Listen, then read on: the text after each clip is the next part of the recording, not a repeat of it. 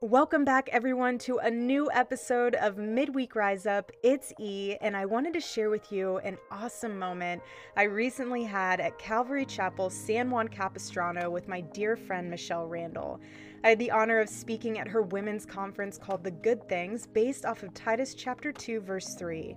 In this message, I'll be honest, I really didn't hold back as per usual, and I talked about how to be a godly woman in a godless society. So, if you need some encouragement today, you're at the right place. It's time to be the woman God has called you to be a woman of the word and not of the world. I hope you guys enjoy it. It's a message that God really placed on my heart to share, and I pray that it resonates with you during the season of life that you're in. God bless you guys, and go rise up.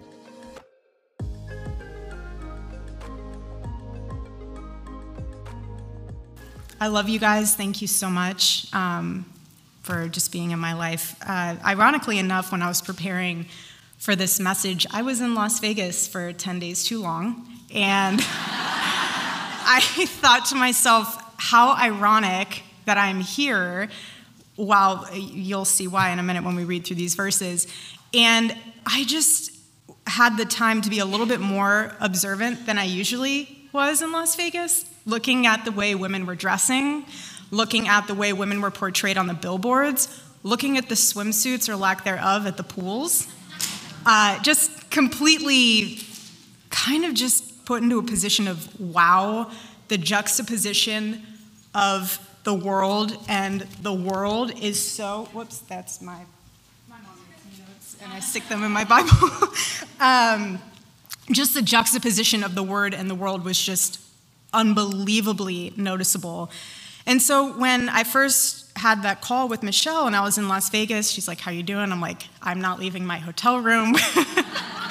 uh, she, we were talking about uh, these these verses, and I just was so moved and convicted by these verses. I just was, I kind of just sat there, and I thought to myself, we need to be a little bit more aggressive with these two verses that we're about to read. Not just oh, these are great. Let's put them in our little journal. No, like marinate in them. Like have your heart stirred and saturated by them, like so convicted by them. And the verses we're going to be focusing on is uh, Titus chapter 2, verses 4 and 5. And as we break apart these verses, you might think to yourself, wow, none of that is what the world says about what a woman should be. And that's exactly right because you're not a woman of the world. And so, quick background on the book of Titus. I don't know if you guys have done it, it's a super Spark Notes version, but it's Paul's letter to Titus. And Titus was tasked with visiting Crete, Greece, which is ironic because me being in Las Vegas and Crete, Greece, is very similar because Crete, Greece was known to be a very sin sinful place, corrupted place, and Titus was in charge of restoring order to the house churches in Crete, Greece, and he was replacing the corrupt teachers with godly leaders. And the whole point of Paul's letter to Titus was to be able to explain that being a Christian and living a Christ filled life is a matter of learning and training. So, in order to learn and train, you have to have your priorities straight you have to have your priorities straight. So I want to encourage you today with the scripture that we're about to dig into uh, that this is your radical declaration. This is your radical declaration that you, as a Christian woman, are going to be breaking away from culture and you are choosing to live a life worthy of Christ.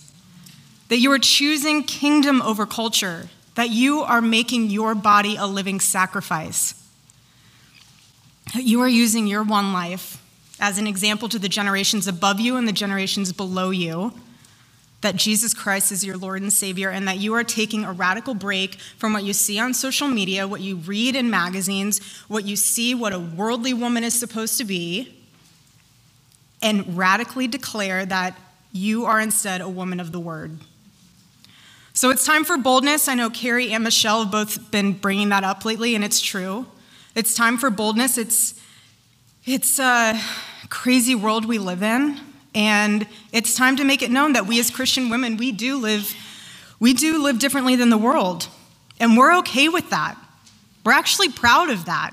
And if you're not, you should be. You should be proud that you live different than the world, and you should be empowered by that because you were chosen for such a time as this. You know, I've come to realize that there are a few things in life that have a greater impact on the world than a reverent woman. Really let that sink in because there's something unique and something special and really something so beautiful about a holy woman.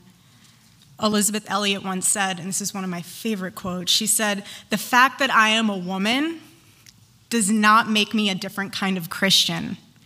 But the fact that I am a Christian makes me a different kind of woman. That's so powerful. And, and our world is becoming more and more godless. That is no secret. You see it on full display. And I can't tell you how many times people have come up to Charlie and I at different events and just say, Gosh, how do you guys do it? How do you guys stand for truth? How do you defend this? How do you be a voice for the voiceless? How do you do that and do you, all this? And, and every time, with all due respect, I tell them, How could you not? How could you not? People are more afraid to live a life according to the Word of God and more easily inclined to adopt the doctrine of immorality because it's the easy, sinful way of living. We have Christians all over the world, now in the Middle East, that have to literally run to the mountains to hide because they're afraid of getting killed and murdered for being Christian. But yet we're too afraid to tell our neighbor about Jesus Christ because we're embarrassed that they might look at us differently or be like, hey, we're not going to invite you over to the party anymore because you have these different views than us. And I, I, I don't mean to be super intense, but I told Michelle, I was like, I hope there is, I'm going to be a little bit more aggressive today than usual. so I'm sorry. but there is a price to pay for being godly. And if you're insulted because of the name of Christ, please consider yourself blessed. We may be ridiculed, face discrimination, lose your job, lose friends. To me, that's considered first world problems. But God has told us, I will never leave you and I will never forsake you. And that should empower us to boldly say, The Lord is my helper. I will not fear. What can man do to me? So, how do we live a godly life in a godless society? As young women, as women in general, wives, mothers, Christian women, this is how.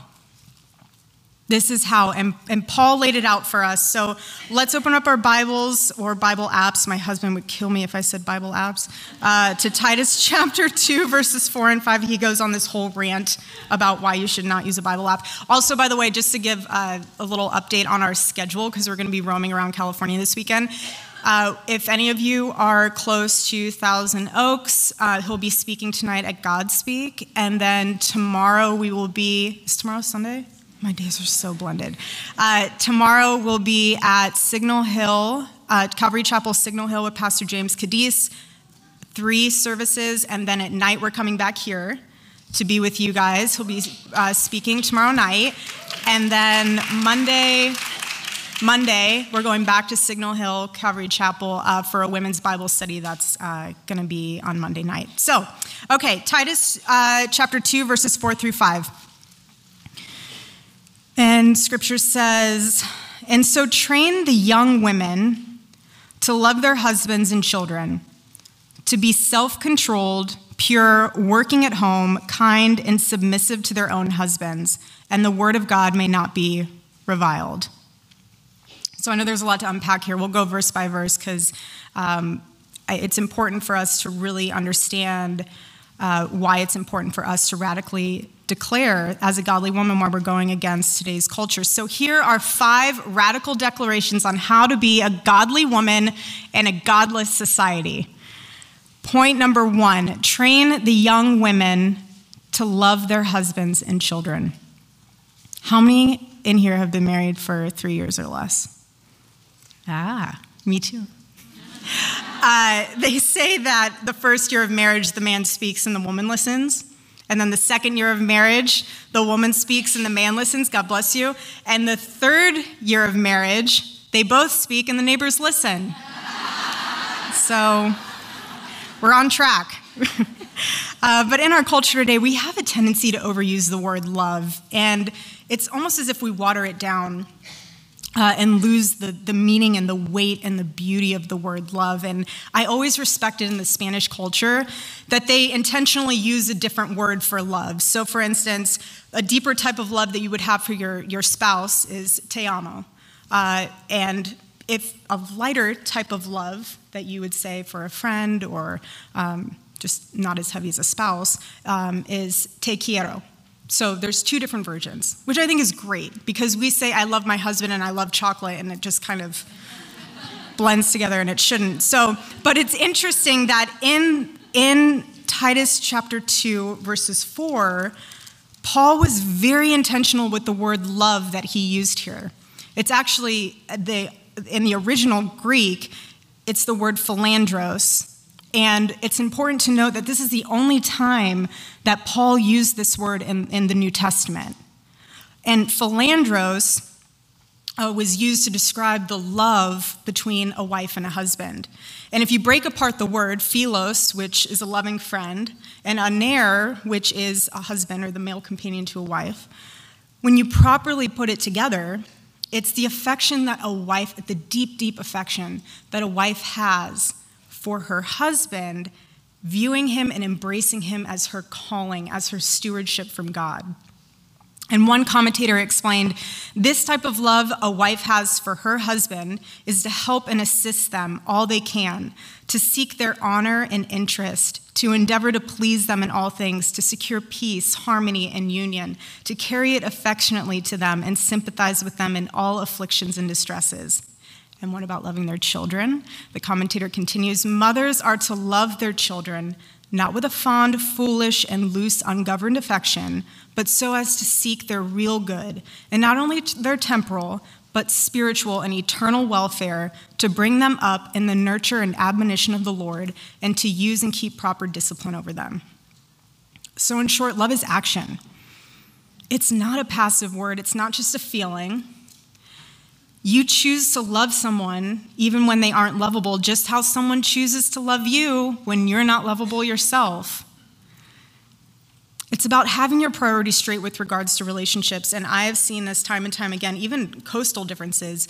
Like when I was living in New York, the types of relationships that I would have that were work related were very transactional. Nice to meet you, do business, go on.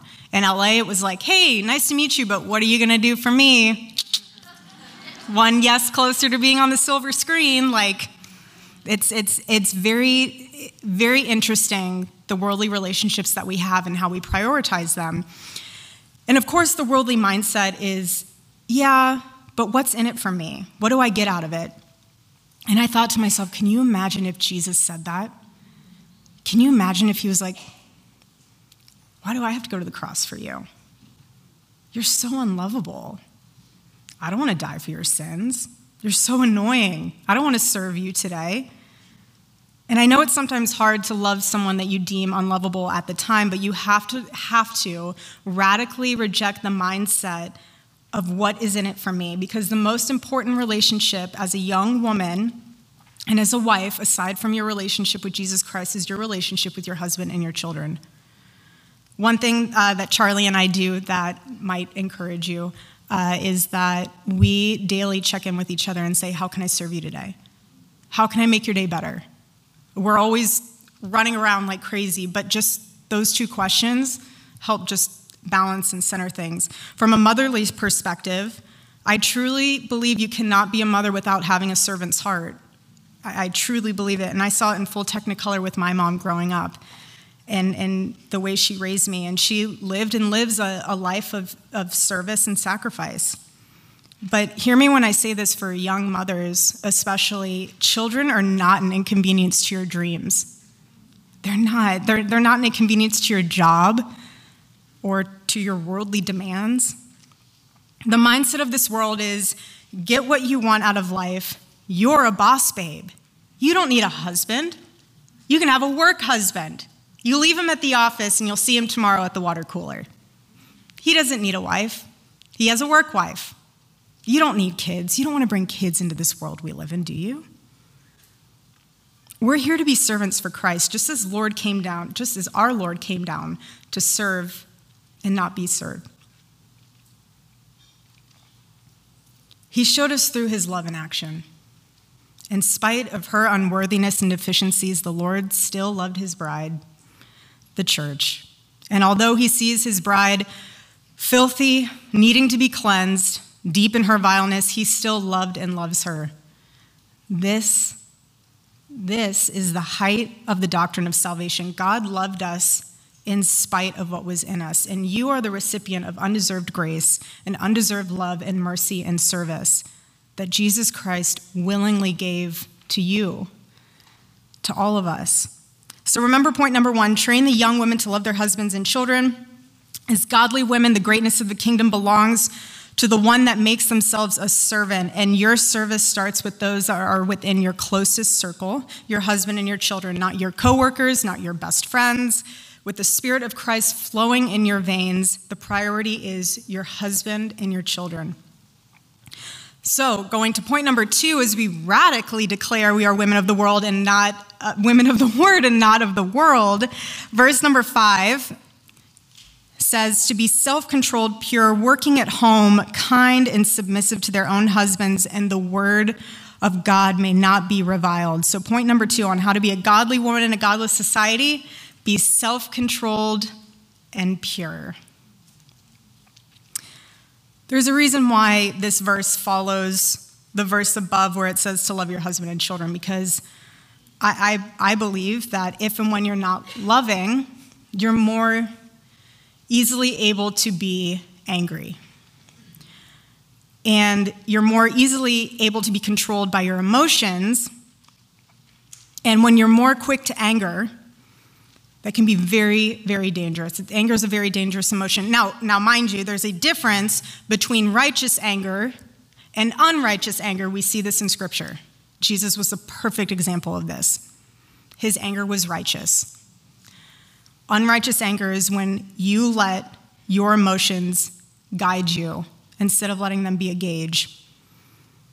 So be self controlled in your words, in your thoughts, in your emotions, and in your actions. Rule your spirit. Have time to make a self assessment. And if you find yourself that you're having issues with getting angry and you're irritable all the time, just pray to God for deliverance and wisdom and patience. And just be really self aware. Do not do not let your flesh take over, which flows perfectly into the topic of purity. Be pure, not only in the way you act, but also in the way you look and how you speak and how you think. Our culture thinks that purity is prudish, that it's out of date. Call me old school, but I think a 16 year old should dress like a 16 year old. I think a young woman should dress like a one young woman. I, I believe that you should you should buy clothes that fit your body and not try to fit your clothes into body your body into clothes that don't fit. Because there's a season of life for everything. And we have a tendency as women to try and skip seasons of women, womanhood because we're looking at over here versus where you are right then and there. And I think that God has you in a specific season of womanhood because there's lessons that you need to learn.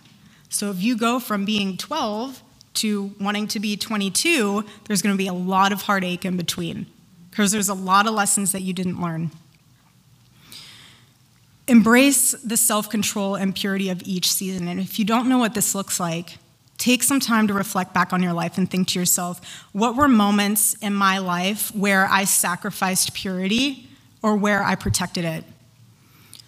And not to call out the single girls in here, but I am going to. Build in the season of waiting. We hate the season of waiting. But there's something so beautiful about it. Something so beautiful about the season of waiting. Because it gives you time to work on yourself and to make yourself a more godly woman for the man that God's preparing for you. Get off the dating apps, please. swim in a stream of significance, the time is worth the investment. There's no point in dating just to date. It's a waste of your time and it's a waste of theirs.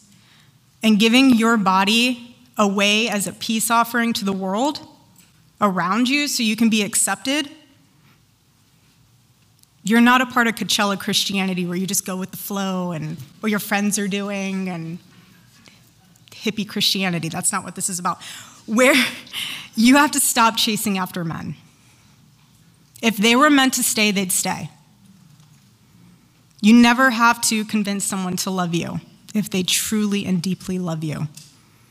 And we have a tendency to elevate chemistry over commitment. And when you're on these apps, you're just swiping left and right, putting your faith in this ridiculous algorithm, rather than taking the time to sitting at home, swiping your Bible pages left and right, trusting in God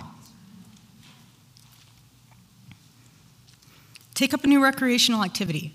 I don't know, go to a soup kitchen, walk dogs, serve. There's a lot of fun things to do out there instead of sitting at home swiping on an app. So occupy, occupy yourself with activities that are fruitful and rewarding. And as you're doing your thing, and as you're running your race, and as you're in your lane, there will be a man that God has created for you, prepared for you, that will be running right next to you. I can speak from experience. And when you turn and you see him and he sees you, he won't be like, come over here and come in my lane. He'll keep running right next to you.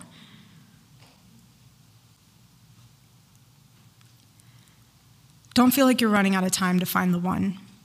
That's the enemy. Your physical body is for your husband. And I don't know who needs to hear this, but please stop having sex outside of the confines of marriage. If you've had sex outside of the confines of marriage, there is forgiveness.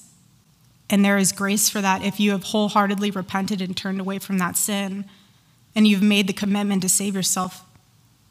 There's grace there, there's mercy there, and forgiveness and love. But put yourself on a path of self discipline and be pure and wait. Like I said a minute ago, God has a specific order, th- order to things to protect you, not to harm you, not to make life less fun, but to protect your heart and your, your, your physical and mental health in your future. In 1 Corinthians chapter 6 verses 15 and 20 it says, "Do you not know that your bodies are members of Christ? Shall I then take the members of Christ and make them members of a prostitute? Never. Or do you not know that he who is joined to a prostitute becomes one body with her? For as it is written, the two will become one flesh. But he who is joined to the Lord becomes one spirit with him. Flee from sexual immorality. Every other sin a person commits is outside the body, but the sexually immoral person sins against his own body. Or do you not know that the body is a temple of the Holy Spirit within you, whom you have from God? You are not your own, for you were bought with a price. So glorify God in your body. And again, this is being a radical, radical woman today if you decide to be pure and to wait. So do it. Don't give in to the sex sells culture. Remain pure. Stop trying to justify sin. It's not cute. Sin is not sexy, and it's not cute. Stop trying to justify it. And I tell you what, sinning like that, it's not attracting your future husband. And it's actually probably delaying you from meeting your future husband because if you can't honor your future husband before you meet him with your in your words and actions, what makes you think that you will once you do? Adorn yourself with good words. And a side note to that stop cussing. Please stop cussing. It's so lazy. It's so lazy. Our language is beautiful. We have so many other words to use. So be pure in tongue. Be a Proverbs 31 woman. The woman that God needs you to be for the man that He has prepared for you and He's preparing for you. Because a truly Christ like woman is so beautiful. She's so beautiful, more beautiful than any amount of makeup, designer clothes. Christ like holy woman is a pure woman, and she's a work of art that brings glory to the ultimate artist. And this type of beauty, it's, it's beauty and purity. It's, it's not just natural, it's also taught, it's also passed down from mentors and parents and people in your life that have spoken into you. So be pure, be self controlled, be obedient to the life that God has called you to, and do not make decisions based off of self centeredness and cultural conditioning. Make decisions that are in alignment with Scripture and God's will for your life. So, point number three on how to be a godly woman in a godless society working at home. This was a very tough one for me. very tough. I, uh, I do not have a white picket house fence lifestyle. I just don't. I knew that when I was signing up for it, and I don't say that for sympathy. I say that as a self reflection point because we are literally on the road 350 days a year. We counted it out on the plane the other day. uh, and, and again, it's, it's something I knew that I was signing up for, so I, I'm fine with it. But I really sat with this for a minute because I was raised with a working mom. And I don't count her as a traditional norm for a working mom. She always put me first. She never missed a basketball game. Mind you, I played in college in a different state, and she came to every single game. She was always there. I remember when I was seven, she had just got LASIK eye surgery before it was cool, so they totally messed up on her eyes.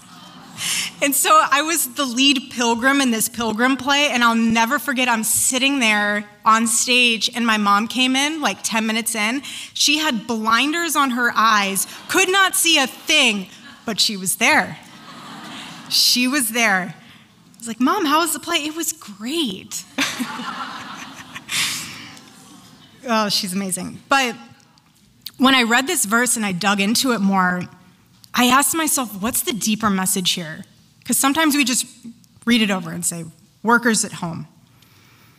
And without getting caught up in the woman's place should be in the kitchen or locked up inside their home, like the world would tell you, as they're trying to make you feel inferior for being a, a Christian woman.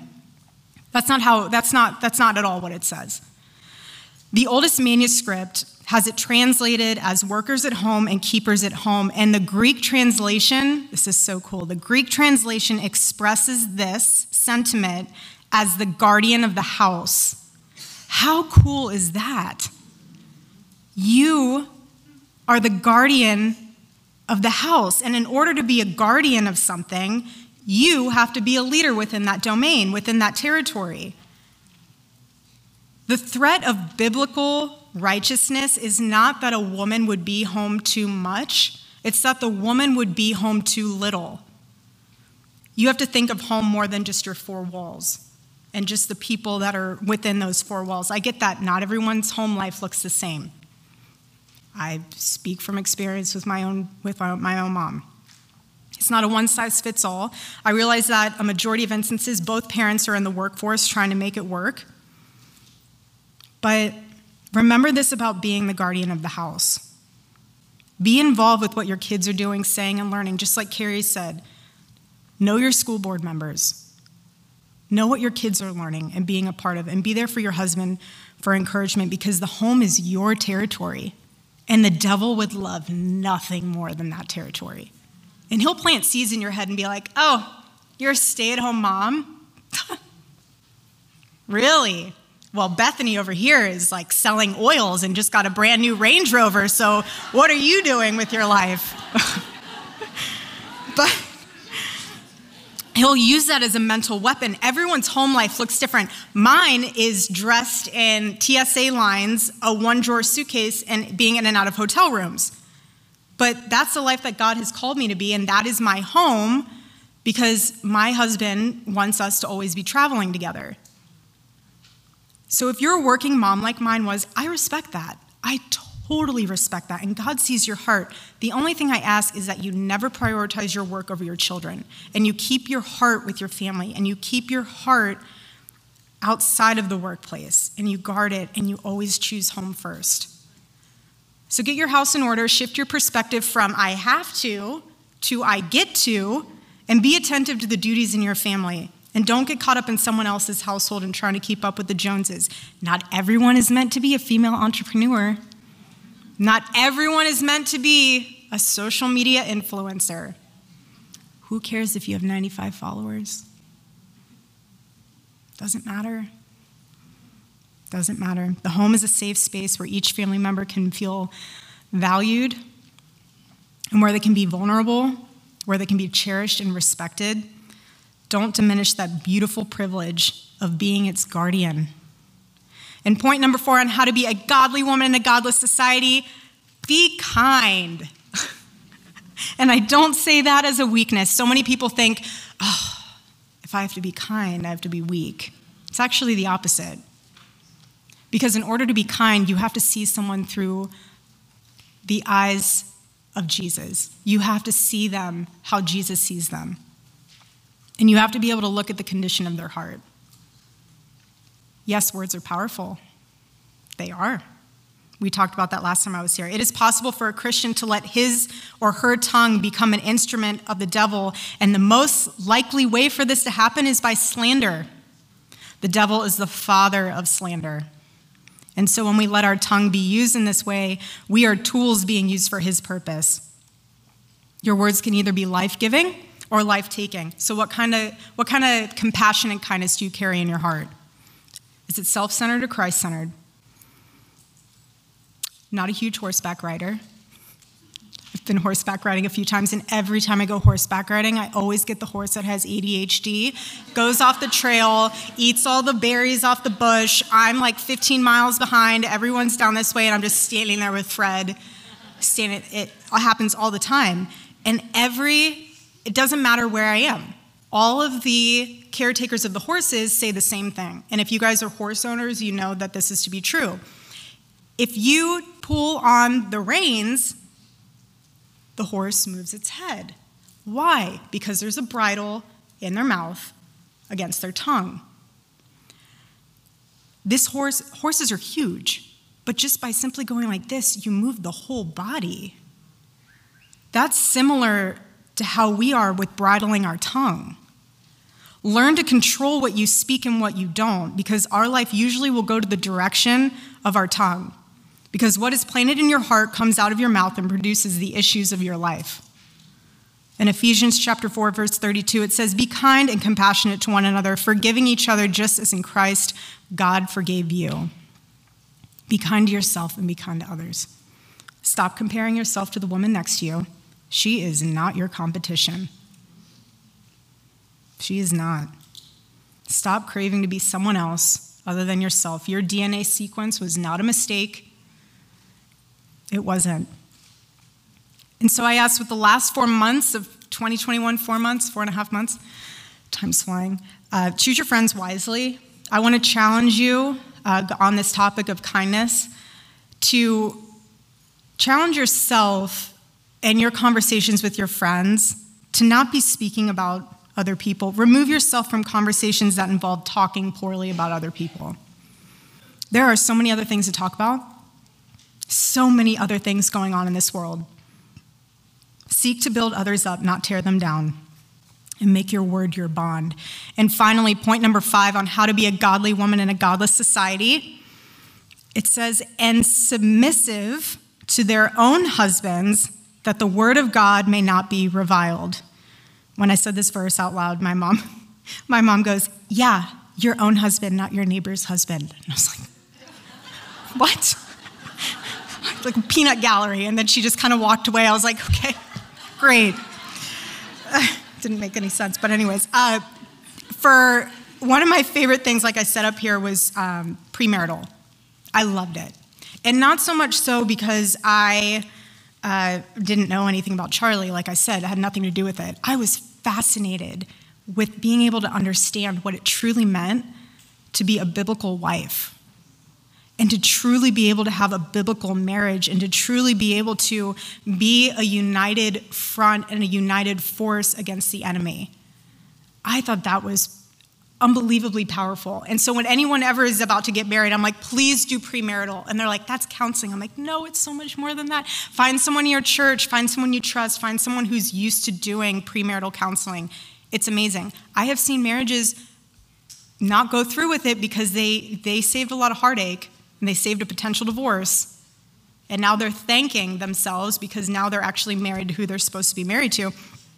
But what I learned in premarital, amongst many other things, was this exact topic of being submissive to your own husband that the word of God may not be reviled. And Paul used a very specific word in this verse, hupotasso, which properly means being under God's arrangement as to being submissive. And the Greek word is unassuming and it's a passive voice which carries a sense of subjecting oneself to a person worthy of respect. It's, it's a voluntary, a voluntary decision of submitting oneself to another person. So there's a difference between being submissive and having submission versus obedience. Obedience would imply that there's force, some kind of forced action behind that. So, for instance, we have a family dog named Rudy. Rudy, this little dog, uh, tyrant, uh, he is obedient and conditioned to obey certain commands. Rudy will never be submissive. He'll be obedient, but he'll never be submissive. The whole idea behind being submissive is that I am literally choosing on my own to willfully put myself under the leadership of my husband because I respect you. And here in Titus, it implies that as a woman, this isn't about you being kept or being forced into obeying your husband. I respect Charlie so much that I properly order myself under his authority out of respect for him and love for him. He didn't condition me to obey him. That's not, that's not what our marriage is. Rather, I made a willful decision to submit. Because the man and the woman, they're made for one another. They are mutual comforts and blessings. One is not a slave and the other a tyrant. So many people inside and outside of the church completely manipulate and take out of context Ephesians chapter 5 verse 22.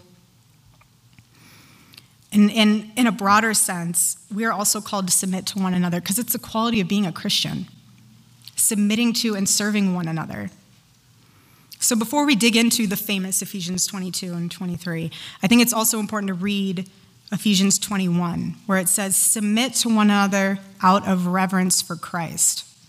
Then it says, Wives, submit yourselves to your own husbands as you do to the Lord. For the husband is the head of the wife, as Christ is the head of the church, his body, of which he is the Savior. And now, as the church submits to Christ, so also wives should submit to their husbands in everything. Husbands, love your wives, just as Christ loved the church and gave himself up for her. So within these verses, you have the demand of mutual submission amongst all believers to serve one another as Christ has served us, and the relationship between a husband and wife, which highlights the doctrine of the church and the relationship of the church to Christ. Christ gave himself up for the church that he might be that he might sanctify it in this world and glorify it in the next. Marriage requires falling in love a lot of times, but with the same person. And the biblical position is not what can I get out of you, but what can I give to you. But go with me on this. I, I feel that the reason in Ephesians the wives are addressed first is because if the wives don't do their part first, everything falls out of order. I really believe that because if the wives don't fulfill their responsibility, it's almost impossible for their husband to fulfill his. The wife has the key to either open the door or close the door for her husband's fulfillment. So here's what I mean. If you go back to uh, Genesis chapter 2, verse 23, you can get a better understanding of this order since I said earlier our God is a God of order, and He gives us order to protect us from ourselves. And part of the curse that we're left with from the Garden of Eden is that women's natural desire is to rule over man. It's to rule over their husband. And this curse totally disrupts the order that God has placed upon his original creation. Women were created to be a suitable helper, a partner who complements their husband and supports him, respects him, and honors him. Please don't think a suitable helper is someone who's inferior. So many people get that wrong. They think, oh, helper means superior, inferior. Hear me when I say this there is no superior and no inferior in the body of Christ. There is no superior or inferior in the body of Christ. Each one of us is given a place and a job. And it requires us to be faithful in that particular place and job that God has, has assigned us to. One of my favorite movies is My Big Fat Greek Wedding. How many of you have seen that movie? I love that movie. I could watch it on repeat. and so there's a point in the movie where the mom and the daughter are talking about this one moment before they're about to before she's about to get married and she's trying to convince the father to do something that he does not want to do and they have the whole all the women are everywhere it's total chaos it's like absolute mayhem and the mom she's like don't worry don't worry she's like the man is the head but the woman the woman is the neck and the neck can make the head move whatever way she wants. and I just was like, exactly. Because if you picture the physical body, and it's not meant to be manipulative, some people are like, oh, I'll move the head wherever I want because I'm going to manipulate my husband. That has nothing to do with it. If you picture the physical body, you can't move your head without your neck. You can't. You, your head is supported by your whole body. And it determines which way the head will turn because a wise husband will listen to a wise wife. He will. Realize the God given authority of your husband and live in peaceable cooperation with his leadership as long as it does not lead to sin. That's God's design because a divided household cannot stand. And we're seeing that even right now within, uh, within churches and within our community. But, real quick, I want to touch on something for the young women who aren't married yet. Uh, hear me when I say this do not rush into getting married. Please marry wisely because you are choosing a man that you believe can actually lead you. Date him long enough to be able to see his character and his leadership ability. You need to be able to see if this man will abuse his power over you. You need to be able to see how he responds in pressure. You need to be able to see how he treats his mom. It's important. You need to be able to also see how he treats his coworkers and his friends. And don't say to yourself, oh, he's just intense with them because that will bleed into your own relationship.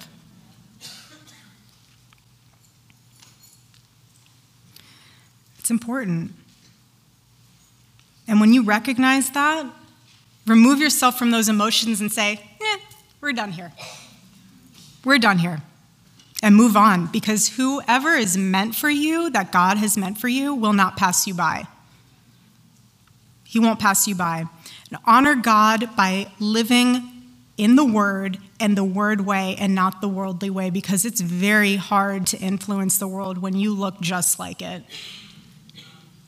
There's a lot of responsibility that falls under these verses in Titus. A lot.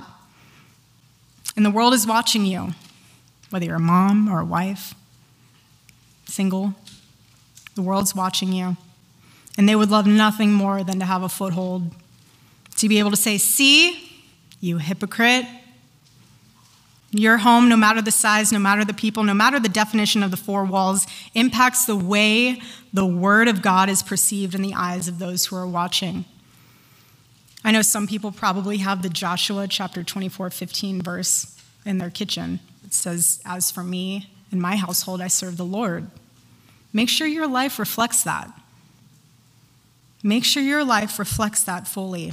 and is backed by actionable love and uphold and glorify the name of Jesus Christ. Be a stunning testimony against this crazy feminist agenda that is being shoved down our throat. Be a testimony against that.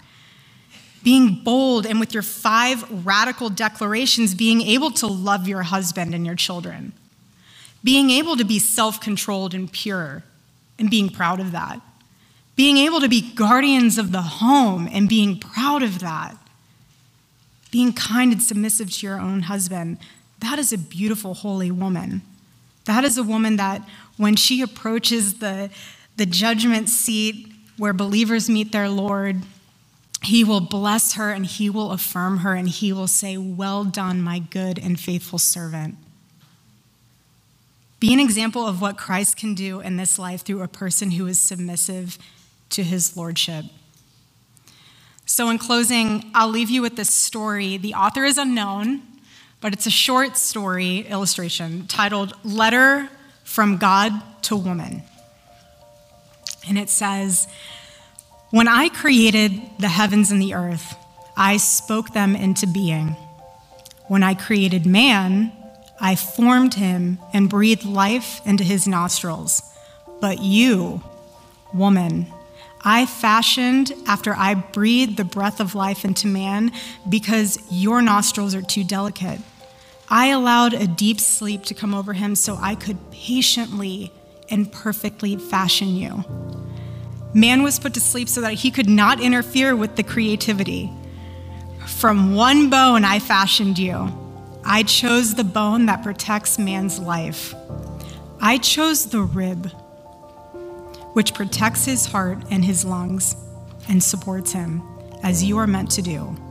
Around this one bone I shaped you. I molded you. I created you perfectly and beautifully. Your characteristics are as the rib, strong, yet delicate and fragile. You provide protection for the most delicate organ in man, his heart.